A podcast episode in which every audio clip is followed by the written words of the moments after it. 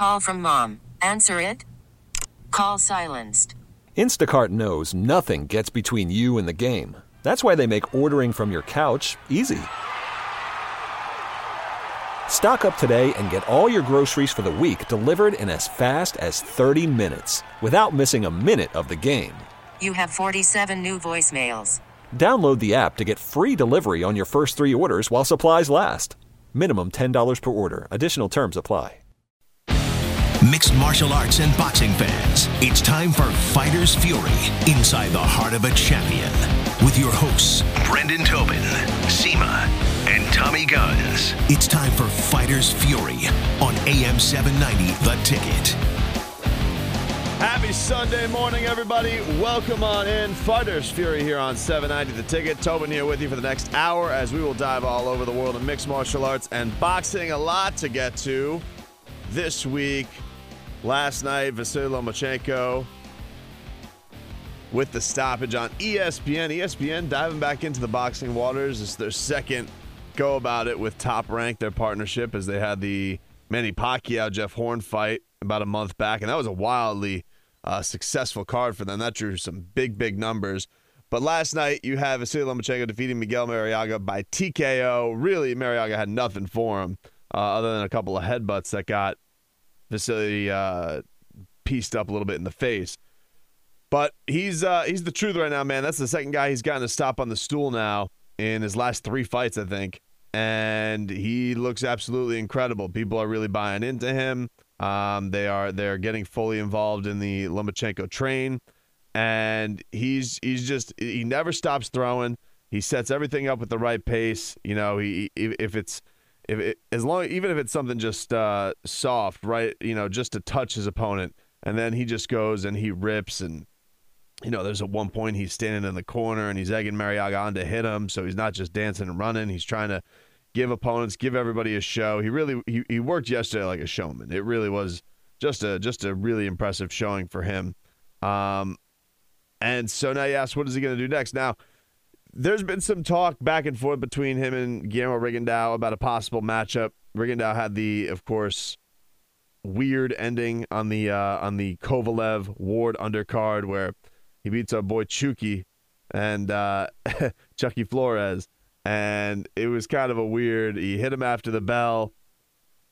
Maybe Flores was acting up the the knockout. It was weird because I was there live, and you know you didn't realize kind of the the hamming up that maybe Flores was doing in the in the time of it, but it was very chaotic in the whole situation when it was going on because the ref just wasn't looking at Flores before he went down. He was completely focused on Rigondeaux.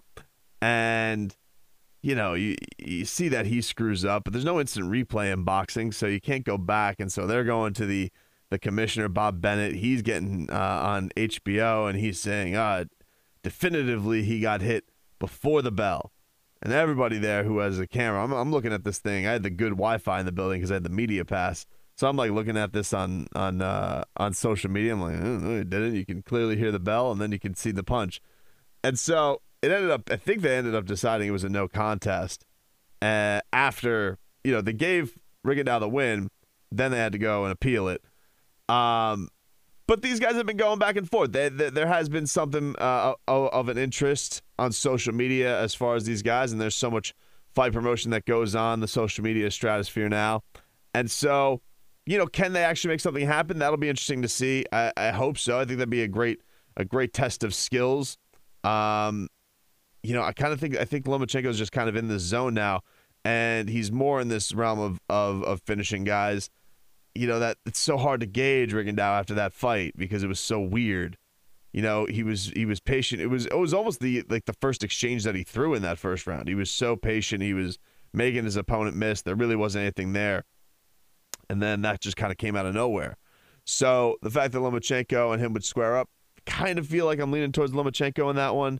Um, but it's hard not to. I mean, he is he's just on an absolute tear right now. Yesterday, you also had UFC in uh, Mexico City, which is always a tough one for opponents because of the high altitude. And the highlight of it all was uh, Sergio Pettis defeating Brandon Moreno. Unanimous decision, 48-46 on one on uh, two judges' scorecards, 49-46 on another. Um, you know, Moreno got the crowd very excited with the first round, had the takedown of Sergio, going for a rear naked choke a bunch of times. He was coming out this weird capoeira like style to try and uh, hypnotize Pettis. But after that second round, hit, man, Pettis was just a lot cleaner. He was more efficient. He was quicker, uh, more damaging with his strikes, and really sets himself up. You you would have to look at this and say, does he set himself up for a title shot?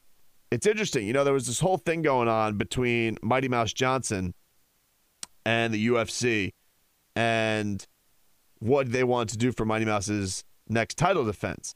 And the UFC wanted to go with TJ Dillashaw, and they had a huge standoff. Mighty Mouse was firm that he's not fighting Dillashaw. He doesn't want to fight him in a fight where he doesn't even know if the guy can make weight. And you know there were there were even threats from Dana White. All right, well let's see if we just shut down the flyweight division. And the flyweight division, it hasn't it hasn't bared the fruit of being great commercially for the UFC. You know, Mighty Mouse is fantastic. He he has been getting he has been a more exciting fighter than when this title reign started. There's no doubt about that. His personality has shown a lot more. So you give you give him a lot of credit, I think, for taking well, I think were some fair criticisms that, hey, you, you're very talented, but you know, you're not the most exciting guy to watch in the world, and and and uh, we've kind of seen you you beat everybody here. He, and I think he took that and you know, he's had some fantastic finishes. I think he's got the latest submission in championship UFC history. Um, you know, he stopped guys. He he hasn't he wasn't a guy who rests on his laurels. I thought Mighty Mouse has done I thought for his part, he's done all he could do. And if people don't want to watch him, they don't want to watch him. You don't really know what that formula is for guys. Lomachenko's going through some of that too. You know, I'm curious to see what the ratings are for him. Uh, I don't imagine they're going to be anywhere touching what Pacquiao did, but he's Manny Bleeping Pacquiao. Um, and, Lomachenko, he is a darling of the hardcore boxing fan. But will you know? Could you put him on a pay per view today and and draw two hundred thousand buys? I would highly doubt it. I mean, if you're telling me Gennady Golovkin can't do that, why would I think Lomachenko can? So you don't really know what's going to make a star. But with Mighty Mouse, he's done all the right things. I think he's grown inside the ring, outside the octagon in so many great ways you know, but he the UFC wanted to try something different. Let's put him in there with the with the TJ Dillashaw. Now they were up to the point where they were threatening to close the division, and and I'm glad that they didn't. You know, I I, I think it's great that because there's so many cards. I feel you know, and you're out there making women's divisions, and that you don't really have contenders for. I think think the argument to close the flyweight division just because you got a grudge um, is silly. You want to do it and you say, hey, we've done what we could do with this and it's over, all right, I- I'll see it a little bit more. But the idea that you're going to do it just because it's a peeing contest and and you want to show out and you want to want to prove a point, I, I would find that silly. And I would think it, I think it's also silly to say that a guy of Mighty Mouse's talents doesn't deserve a a platform like the UFC to show them out. Now, is he going to eventually have to go to 135 to show it? Maybe.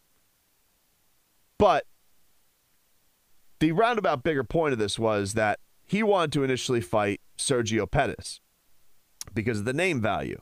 You know, Anthony Pettis at one point was thought upon as one of the best pound for pound uh, fighters on the planet, and Sergio is kind of little brother along for the ride.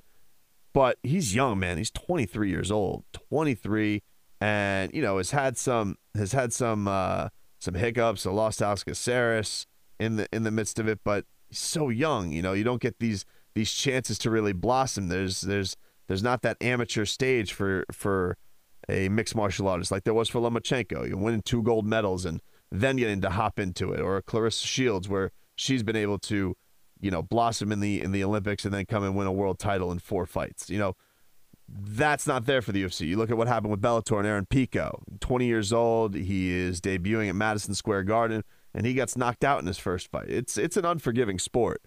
So for Sergio, uh, I definitely think that his performance was great. I think this was the showing two guys, some new blood. Um, and if Mighty Mouse is going to stick around at 125 after this upcoming fight next month against Ray Borg, yeah, I, I, totally believe that he should get a title shot. And I think that Mighty Mouse has clearly already shown the interest in here.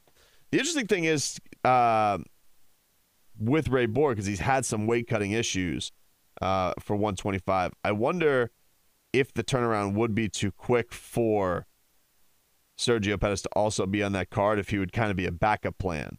Because, you know, the, the, the one thing that has to be tied in with this Mighty Mouse thing is it is a record breaking defense. And, you know, if you're going up against a guy with some weight cutting issues, you know, um, you, you don't want that sullied at all just because even even though that the I guess the defense, you know, he wouldn't be able to win the title, but it would be a uh, it would be a it be it would put a damper on it if he couldn't if he couldn't make weight like that, and especially if it's a dangerous situation. You know, we, have seen now with Amanda Nunes and with Khabib Nurmagomedov, sometimes these weight cutting issues can lead to side effects that just really don't even make you want to fight. It's not even going to be a case of fighting a catchweight fight. Um, you know, but I, I think Sergio's put himself in a good spot there. And and I, and I am glad that's that that uh, DJ is going to get this opportunity to win that title. I think that's a cool mark for him. Um, I think the return of Jon Jones has put a lot of that goat conversation away for DJ, just because of the division he's in, and the idea that, you know, how are we going to say that a guy who's 125 pounds is better than a guy who's 205 pounds if their skill sets are supremely equal, if their accolades are very equal. And I guess the only thing you can really put it in in DJ's corner that you couldn't put in Jon's corner is that you know DJ hadn't gotten himself suspended, um, but talent wise, what he what he does in the octagon, I think Jon Jones' return last week to the mountaintop, getting the belt again, I think that has really, uh, I think that would really solidify. I think that solidified a lot of people's mind. Eh, the talk of, of, of Mighty Mouse being the greatest of all time. N- maybe that was just Jon being absent in in in our eyes and our minds, but he's not quite at that status. He's great, and this record that he gets is going to be cool. But Jon Jon's win last week, I think, put in a lot of people's minds. Ah, yeah, this guy really is the real deal. He's the best guy we've seen in the octagon, and there's not a lot of debate about it. With a lot of retirements in boxing this past week, uh, a lot of careers coming to a close, a lot of guys that you're very familiar with. So we'll get to that. There's also uh, there's also a lot of fights that are being rumored out there, possible matchups, and the drama with Conor McGregor and Floyd Mayweather never ever ceases as the fight is closing in. We're 20 days away from May versus Mac, and a lot of headlines coming out this week regarding McGregor and his camp and a sparring partner. We'll tell you about that story next. It's Fighters Fury on AM 790, The Ticket. Fighters Fury here on 790 The Ticket. Tobin here with you. We go up till around 11 o'clock today. Seaman Tommy Guns are out this week. They will return next week. You can text the show 67974 on the Coral Springs Automall text line. Somebody asked, Tobin, what's the deal with Paulie Malignaggi leaving Conor's camp due to being a circus? Did he not know he was getting into a circus in the first place? Or did he and McGregor bump heads too much? Well, the Paulie Malignaggi thing is interesting because when talks first happened that Paulie Malignaggi was going to be a sparring partner of Conor McGregor, it was kind of one of those things you raised your, your eyebrow at and you're just like, huh. Because there wasn't a more vocal guy when the Conor Floyd thing happened about how little a chance Conor had, and how really he didn't even belong in the stratosphere of being in a ring or an arena with Floyd Mayweather Jr. when they were boxing. Then Paulie Malignaggi. I mean, he was on a with with Leroy and I and Beast. Um, I would say probably last December, you know, and was talking about you know this guy. He can't beat anybody. I would I would destroy him, and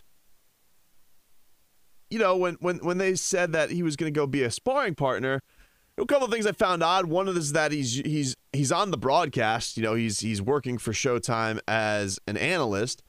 So I thought that was kind of a weird thing where there's uh, there's a very direct tie in there.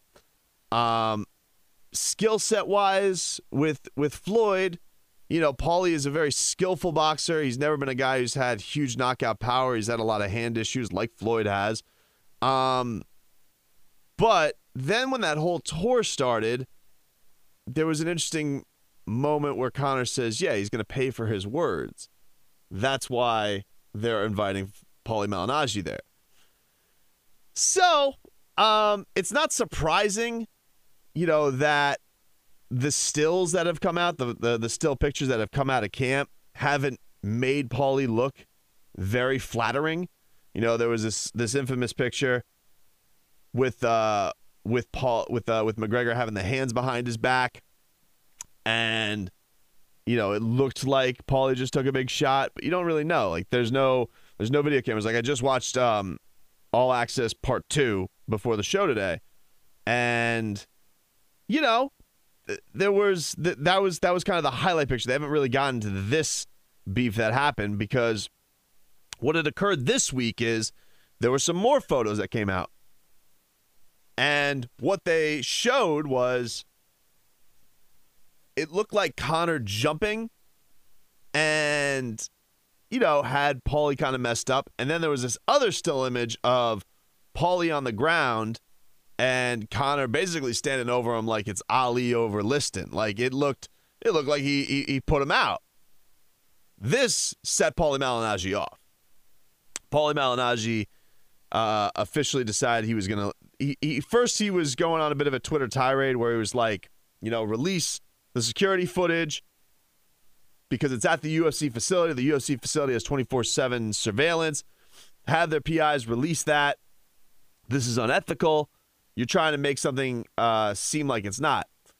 Now, the picture was taken. I don't know where they originally were released. What he really got upset about was a fan putting them out. It was a fan account for Conor. I don't know if it's run by Conor. It doesn't look like it's affiliated with Conor. But from Paulie's perspective is the fact that that picture exists at all and is anywhere for anybody to grab is messed up because he didn't get knocked down according to him. He got uh he he got he got pushed down. And Conor did say at the end of this all access episode that Paulie did get his his butt whooped, but this is obviously being uh, hotly debated by Paulie. So should he have known what he was getting into? Probably, but I don't I don't know if you're a guy like Paulie Malignaggi how you could turn down that opportunity, especially with the job that he has of being an analyst for the fight. That's very unique. And I think as listeners, we are lucky enough that a guy who's that close to the broadcast is going to have that kind of firsthand knowledge of Conor boxing wise because a lot of the boxing opinions have been very, very lazy. They've been very lazy. They've been very one sided. They've been very tilted. Maybe rightfully so. Maybe Conor is going to get worked by Floyd Mayweather, but it doesn't give you a lot of insight. It's just a lot of the, you know, like I was hearing uh you know I was hearing Chris Mannix and all due respect to Chris Mannix he's he's uh, one of my uh, favorite writers to read you know but I was listening to his podcast this week and he's like yeah but he's gonna come at him like Maidana and, and that's really the only shot he's got and it's like that's not how he fights man. Like you know the idea that Conor's gonna come in here and you think he's gonna go and try and bully Floyd like he's Maidana or he's like Cotto that's that's just not his style. Um I, I don't I don't imagine he's going to try that that type of thing where he is high punch output. If anything, I think he's going to be wary of that because of how this fight is set up, cardio wise. And I know he says that he's going to try and dust Floyd in four in four rounds. We'll see. Um, but but I, I think the idea that hey, if you have a twelve round fight, you're going to go and you're going to swarm him like crazy. I just I don't I don't I don't think that's that's that's never been his style as a fighter, uh, and that's not sound strategy. And really, the only time you can think of that high high punch output from Conor just being so one sided was when he fought Nate the first time, and we saw what the results were of that. But it did end up his cardio did end up being better in the second fight. He was a little bit more calculated, and his punches were a little bit more devastating. He was able to put Nate on the canvas. But this idea that that that Paulie is upset because hey Connors Conor's camp is making him look good. They're not showing a true picture. Should he have known that's going to happen? I think sure. I mean, honestly, what did you think? I mean, Paulie Malignaggi's not fighting here. Paulie Malignaggi's an analyst. It's not Paulie Malignaggi versus Conor McGregor, it's Mayweather versus McGregor. So the idea that McGregor doesn't look good, um, is is is gonna you know put out pictures where it looks even. I think that's silly. I mean, hey, they're trying to hype a fight here. They're trying to get as many pay per view buys as possible. So, can I understand Paulie being upset? About? Sure, man, I can understand. Nobody wants to look like crap. Um, but am I sup- should he be surprised by it? I really don't think he should be. Um, it'll be interesting hearing him the coverage up to this week, and I do wonder how this will affect him. I guess on the broadcast because he's clearly upset with McGregor and the camp and everything that went around that. So, yeah, how is that going to sway you on a broadcast? I think that's also an interesting thing to go at. How is Paulie going to go at this fight? How is he going to analyze this fight now that he feels wronged by Conor and the camp? That that certainly is going to be interesting. Um, but I will say this. You know, Paulie's employer is Showtime, and I don't think he's going to be muzzled at all. I think they love it. I think uh, the controversy is great for him.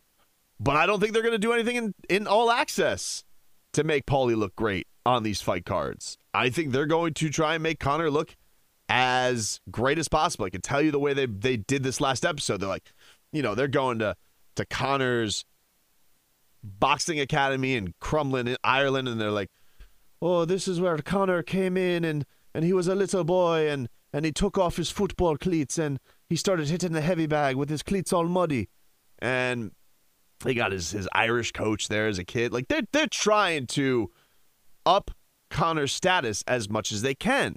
That's the promotion of the fight. Bringing Paulie in was great promotion for the fight because they know they have a mouthpiece there, a guy who's not going to stop talking about it. He really was the lightning source of all of the Conor Floyd news this week. Other, other than Glovegate, that we have to get to because that was rich. So, uh, Floyd Mayweather comes out this week and he says, Conor, let's fight in eight ounce gloves. Which I thought was laughable. I laughed out loud when I saw that post. Laughed that Floyd Mayweather was going to give smaller gloves to Conor McGregor. I, I, I mean, I couldn't. You couldn't. You couldn't put more BS spin on that if you tried. Because let me tell you, you want to go back to the Maidana fight. There was such controversy over the gloves Maidana was using for Floyd. Like they almost didn't fight. They almost didn't fight the second time over it. They almost didn't go out the first time about it because of the controversy over the gloves. Floyd is very particular about it. And honestly, I, I don't know what this this thing that he's putting out there of ah, you know, small gloves. We'll do it in an octagon next time. All right, but you kind of won't. We know you're not gonna like. Let's let's let's let's put in the scenario. What if Conor does pull off the upset? And in that case, Conor's the A side if there was a rematch. You think in, in any realm of possibility, there is there is a there is any kind of chance Floyd Mayweather Jr. at 40 is walking into an octagon where where he can get kicked upside the head? No sell. So this idea that he puts out there, I'm not afraid to fight Conor in eight ounce gloves. I'm not afraid to do this. Hey, it. I get what he's trying to do. He's trying to show, hey, it's. I'm going to try and give him every advantage. He knows that's not going to get approved. It's contracted already. It's written up, and it's a rule by the Nevada, Nevada State Athletic Commission. He eloquently explained this during the media tri- the the the, uh, the media campaign, where he's like, "Hey, I'm just following the rules. Rules are 10 ounce gloves." In fact, I thought one of the interesting things about this, with one concession that Floyd did give, was that it was going to be at 154 pounds. I thought Floyd would have gone 147.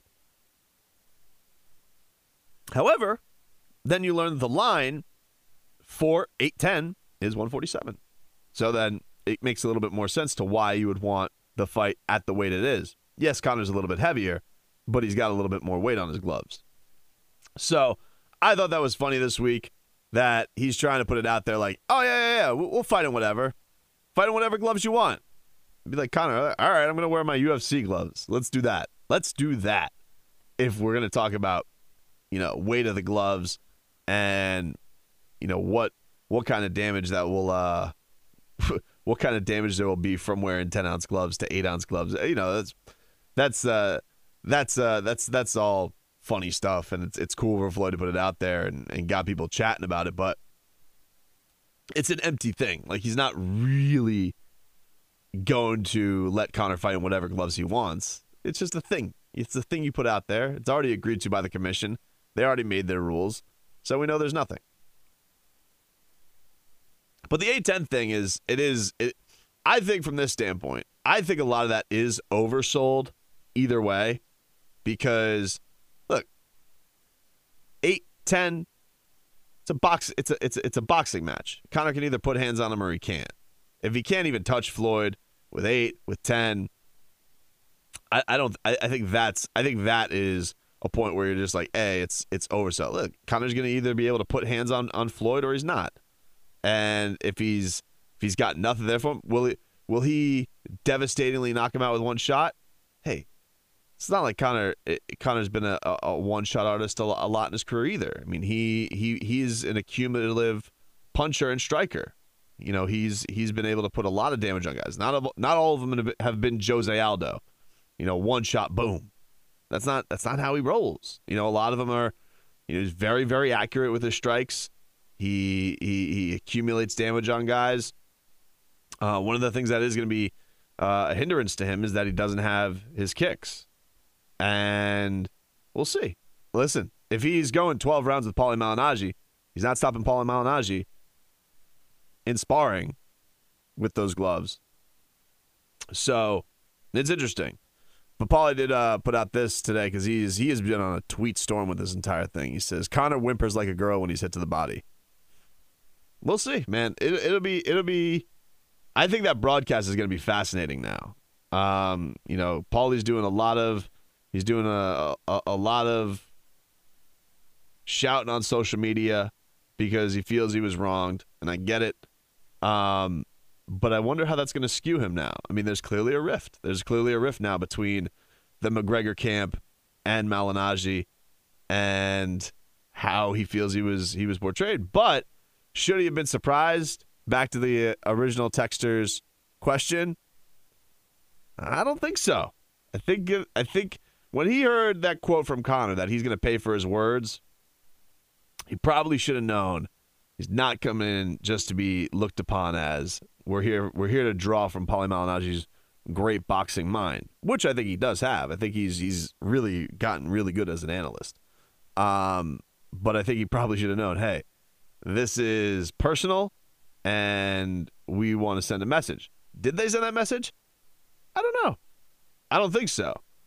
But a lot of the a lot of the headlines this week are that Paulie feels wrong this week. It's not that Paulie got knocked down by Conor McGregor, which I think that initial picture was trying to show. So we'll uh we'll we'll keep following it. It's an interesting it's an interesting development for sure with uh, with a lot of drama and only 20 days to go till this fight. Now, there is uh, there's there were a lot of retirements this week. A lot of uh, a lot of the a lot of fan favorites decided to call it a career this past week. So we'll talk a little bit about those retirements in boxing and the great careers those guys had next. It's Fighters Fury on AM 790 The Ticket. All right, welcome back. Fighters Fury here on 790 The Ticket. Tobin here with you. So we had three retirements happen this weekend in boxing. Three, uh, three pretty high-profile names, which is uh, which is odd. One of them, one of them, I'm not surprised to hear, and that was Juan Manuel Marquez. And I think always best is going to be known for his rivalry with Manny Pacquiao. Had just one of the most devastating one shot knockouts you'll ever see. Flatline Pacquiao back in December of 2012 really was the the cherry on top of their their fourth fight. Crazy enough. I mean, those guys had uh, a lot of controversy in those decisions. You know, Pacquiao in the first fight where he, you know, put him on the canvas so many times early on and you know they ended up they ended up getting to a draw in that fight with uh with it with Pacquiao. You know, I, I thought that one was questionable. Both both the, the first two Pacquiao fights, I had I had Marquez losing. I didn't th- I didn't think uh and I, I didn't really think there was so much controversy. I thought they were awesome, great fights. Every time those guys got in the ring, man. Really, really great fights. I thought the third fight, I thought Juan had his best argument for a win. Uh, I think I actually scored it. I ended up scoring it a draw, but I thought I could definitely see Juan getting the win in that fight. And, and Pacquiao ended up getting his hand raised that night. So they ended up doing it again. And I mean, Juan Manuel Marquez looked hulked out of his mind. He looked like a different human being. I mean, if you want to go back, if you want to laugh, uh, you know, one of one of sometimes a fun thing to do is to look up weigh-in pictures on certain guys uh, just to compare bodies. Go look at Juan Manuel Marquez's weigh-in picture against Floyd Mayweather Jr. And then go look what his weigh-in picture was for the fourth Pacquiao fight, and to see they're different humans. And he he flatlined Pacquiao. He really got to have his moment in that fight, and I thought that fight was you know, for all the great fights they had, you could say that was maybe the, the best one they had because he had Pacquiao down early on in that fight. Pacquiao came back, got him down, and then of course he had the devastating one punch shot of them all. And I thought that may that may have been the best out of all of them. I mean, those guys, their rivalry was absolutely fantastic. Um, I think I think in a, in a bit of a weird twist too, we also had Tim Bradley announced yesterday after the Lomachenko broadcast that he is officially retiring from boxing as well. He's now uh, seemingly ESPN's second color guy next to Teddy Atlas. So those guys are going to be working together, the the former trainer partner duo, and they had three fights of their own. I thought Pacquiao won all three. Everybody knows about the first one where he beat Pacquiao by split decision in 2012, and you know, was one of the the biggest robberies anybody's really ever watched inside a boxing ring. It was horrible. But there was a part of me too that that felt bad for Tim Bradley because you know, people were really, really upset with that. I, I don't know if Jeff Horn's going through the same kind of thing. Probably not because Pacquiao's not as famous as he was. But you you got to remember that was, you know, as much as as as Teddy Atlas talks about the robberies in boxing, the corruption in boxing. That one just it just felt wrong. And there was a part of it where it was like there was some momentum building of Pacquiao versus Mayweather. And that was really a prime time where those two guys could have fought. And there was talk that, you know, Manny was going to end up leaving Bob Arum because he was looked at as a big roadblock into why they weren't making that fight happen. And, you know, it was just it was a it was a rough night for boxing, but it was also it was a rough night for Tim Bradley. You know, what should be a real shining moment for him. A lot of people were upset by, and I don't know if he got a lot of that fanfare. Really, ever got it back again, and that was tough for a guy who was at that point undefeated. Now, he did end up, I think, redeeming himself from this standpoint. He went on to fight Ruslan Provodnikov. It's one of the best fights you'll ever see. If you ever want to YouTube uh, watch something, and and, and really watch just an all time war inside a ring. Uh, Ruslan Provodnikov versus Tim Bradley, incredible. There was a huge price to pay. You will feel a little bit dirty watching afterwards, watching the interviews, because of the damage those guys went through. But the show they put on for the fans was absolutely incredible. So Tim Bradley has to gain your respect for that. It was just an all time classic.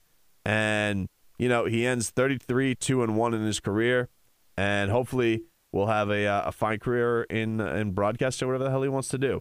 Uh, finally, we learned this week. It was actually first of all, but uh, first this week we learned that Vladimir Klitschko is going to retire and he's not going to take the rematch against Anthony Joshua. And I'll say this about Vladimir Klitschko: I've never been the hugest fan of Vladimir Klitschko. Um, you know, his reign as champion over boxing in the heavyweight division kind of sucked. He kind of held it hostage on the other side of Europe. And from this standpoint of, you know, I didn't I didn't love the fact that the heavyweight title, one of the most precious things in sports, was always going to be determined at three in the afternoon or on tape delay. It's like, you know, we're in 2017. It shouldn't be like that. His loss to Tyson Fury was confusing um, because you just never seen Vladimir Klitschko kind of that gun shy from a fight. But I will say this with Vladimir Klitschko. His final fight against Anthony Joshua was an all timer. It was a great fight. You know, you thought that this golden boy and Anthony Joshua was going to make easy work of him. It looked like he was. You know, Klitschko came back, put him on the canvas, looked like he was going to finish that thing off. Um, confusing that he wasn't more aggressive on Anthony Joshua in that situation, but he then ends up getting stopped in the 11th round.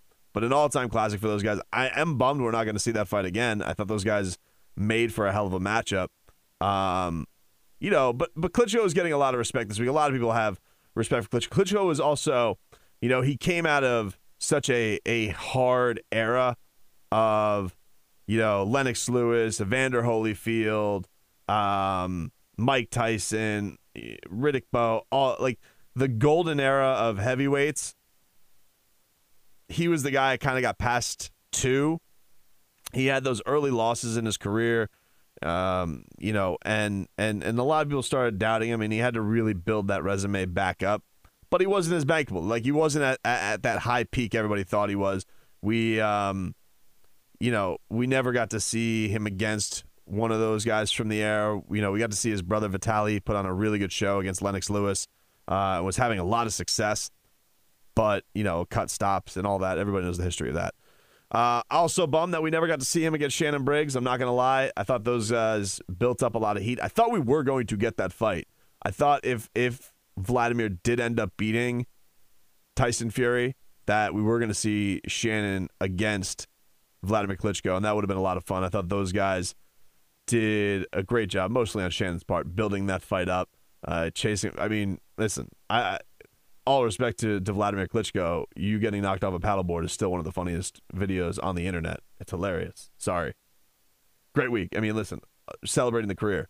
But Shannon Briggs chasing you down on a boat and knocking you off a paddleboard is always hilarious to me. It is. And him stealing your pasta. That was also funny. Uh, but also funny when they were there for the uh, the heavyweight reunion and and uh, and uh, and Klitschko's grabbing he's grabbing uh, Shannon's beard. Look at your funny beard. You know, that was funny too. I'm bummed we never got to see those guys get into a ring with one another. Um, but congratulations to uh, to all three of those guys: Klitschko, Marquez, Bradley. Uh, I think two of those guys are surefire Hall of Famers: uh, Klitschko and, and Marquez. Bradley, maybe. We'll see.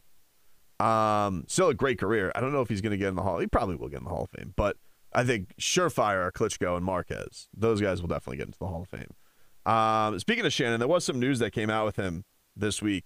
Um, he did uh, he did come out. He was just speaking to WABC. And he also talked to a, a British uh, outlet too, but it wasn't very well known. I wasn't quite sure if it is, but he did uh, he did come out. He did say he took full he was uh, taking full responsibility for his failed drug test uh, this past May, where he was going to fight Fres Oquendo at the Hard Rock for the WBA regular title, and Shannon popped for elevated testosterone. Um, and he said that he did take a performance enhancing drug, something that he got for his trainer. He said he was very concerned about his breathing and he needed something to help him with his uh, with his breathing in fights. Um, you know, and he said it was wrong. He said it was wrong, and, and that he's uh, he's hopeful to be back in November, December to take on Alexander Povetkin. Which if that if he does end up getting that fight, that'll end up being a a better fight than the Fres Oquendo fight anyway for Shannon. Um, so especially if they do it in Moscow, I think it'll be a cool atmosphere for him to be in. But yeah, we did get news on that. Like he finally got. Uh, I wasn't surprised that um, you know it had something to do with his breathing. You know, kind of just reading the tea leaves through what he was posting on social media. That that was clearly the reason why. Um, there was a testosterone pop that he wanted to have something with that, and you know he's talked about the stress he feels during uh, during fights as it is. Uh, and he knew that this was a big deal, man. This was one that where it was going to be uh, a chance to get some gold around his waist, become a three-time heavyweight champion of the world, first in three decades ever in boxing. Um, so the fact that he that that all kind of went away, it was a huge bummer. But uh, you know, Jon Bones Jones just uh, just got the the UFC strap around his waist this past week. He just had a, a, a pop test, so it's not something. There's a couple things. I don't think it's something in fighting. I think people have a huge stigma about. I think probably in fighting, if you were to look over mixed martial arts and boxing, I think probably the person who's had the hardest time shaking it more than anybody's probably been Cris Cyborg. You know, people still bust on her for being uh, a user, and it doesn't feel like she can shake that as easily as everybody else can. But, um, you know, it's just not something I think that fight fans look at it and they're just like, oh, it's not baseball, you know, and it probably should. You know, we've had a lot of discussions about PEDs and fighting, and it probably should hold more of a stigma in fighting. But then you think about what they're doing compared to what baseball players are doing. You know, baseball players juicing to hit a baseball, they're not hurting anybody. I mean, so you know, outside of the rare occasion where somebody might get a line drive back inside their throat. Um, but I don't know. Like you just think about how they're they're crafting their bodies, they're putting themselves through two a days, through three a days, and you know if they need something to get them through it, like especially if you're you're 45 or you had a, you know a TRT exemption like was the the the Wild West days, you know a few years back in the UFC, it's just like just doesn't have the stigma that it does in other sports. So that was uh, that was interesting to hear this week. Um, also, Amir Khan claims his model wife cheated on him with uh, Anthony Joshua. That was weird this past week on social media. It says, uh, So me and my wife, Faryal, uh, Faryal, have agreed to split. I'm currently in Dubai and I wish her all the best. Left my family and friends for Faryal. I'm not hurt, but any other fighter is, I'm going to, uh, I'm not hurt, but another fighter, I'm making it public. You're getting the divorce. Hashtag gold digger. Man, like Joshua, can have my leftovers. Now, Anthony Joshua, props to him. He, of course, uh, he tweeted out in response to all these accusations that he was a homewrecker for the Khans. He tweeted out Shaggy's video, It Wasn't Me, which is a great move. That's a solid move by Anthony Joshua. So there's that. That happened this week. I mean, you know, everything's out there on social media these days. It was only a matter of time before we were going to have some kind of boxing love triangle that was going to creep its way into the social media stratosphere, you know? Like that was that was something that was certainly going to occur at some point, obviously. So, what can you do? It's uh it it it, it happens. And it's good to see that that uh that Anthony denied that quickly um, I don't think those two will ever have a grudge match. It seems like the the measurables of that are off, and maybe they were for Khan and other places too. For Mrs. Khan, I don't know. Maybe. A couple other news and notes uh, too before we get out of here. Uh, Georges St. Pierre, Michael Bisping looks like that is official for UFC 217. That's going to be November 4th at Madison Square Garden. So we finally have an ending to that saga. You know what was weird? I wanted to mention this. There was this thing this week with Tyron Woodley and and uh, and Dana White, where Tyron said he was going to come out with quote damaging information on Dana White if he doesn't get a public apology. And it came out like a day later, and he said everything was fine. But I thought that was weird that you know he had this damaging information. You know he's he's complained about the way he's been treated as UFC champ before, but they were good after like a day. But I do wonder, you know, Dana made this thing where he's like, ah, this is dead. Bisping versus GSP, that was dead. I wonder if he went so hard at Tyron just to make it look better that he had to do the GSP Bisping fight. You know what I mean? Like he, those guys were gonna fight each other regardless, no matter what Dana was saying about that fight being dead. So he kind of backed over Tyron Woodley really hard to make it seem like he was so outraged by that fight and that performance against Demian Maya that that was the real reason. Even though GSP and Bisping are probably going to fight always in the first place. So maybe that's what he told Tyron Woodley. And I don't know, give him a shut up bonus. I don't know. But I found that all odd how Tyron went from I'm going to release damaging information about my boss to me and my boss are cool. The boss says him and them are, are cool. And then we officially get news that GSP and Bisping are officially going to fight at Madison Square Garden on November 4th. It's good those guys are going to fight. There is part of me, though, that does wonder if it really should be for a title. You know, everybody seems to think if Georges St. Pierre wins this fight, there's no shot he's defending it against any middleweight. Michael Bisping, his his reign as middleweight champion has been so odd, and I don't feel like this doesn't feel like it has title stakes. It's kind of just like, hey, it's a throwback fight between two guys who everybody knows and, and a lot of people root for, but doesn't feel like it should be for the championship keeping going. We'll follow that story and more. Thanks everybody for tuning in. We'll talk to you next week. We get it. Attention spans just aren't what they used to be heads in social media and eyes on Netflix. But what do people do with their ears? Well, for one, they're listening to audio. Americans spend 4.4 hours with audio every day. Oh, and you want the proof? Well, you just sat through this ad that's now approaching 30 seconds. What could you say to a potential customer in 30 seconds? Let Audacy put together a media plan tailor made for your unique marketing needs. Advertise with Audacy. Visit ads.audacy.com.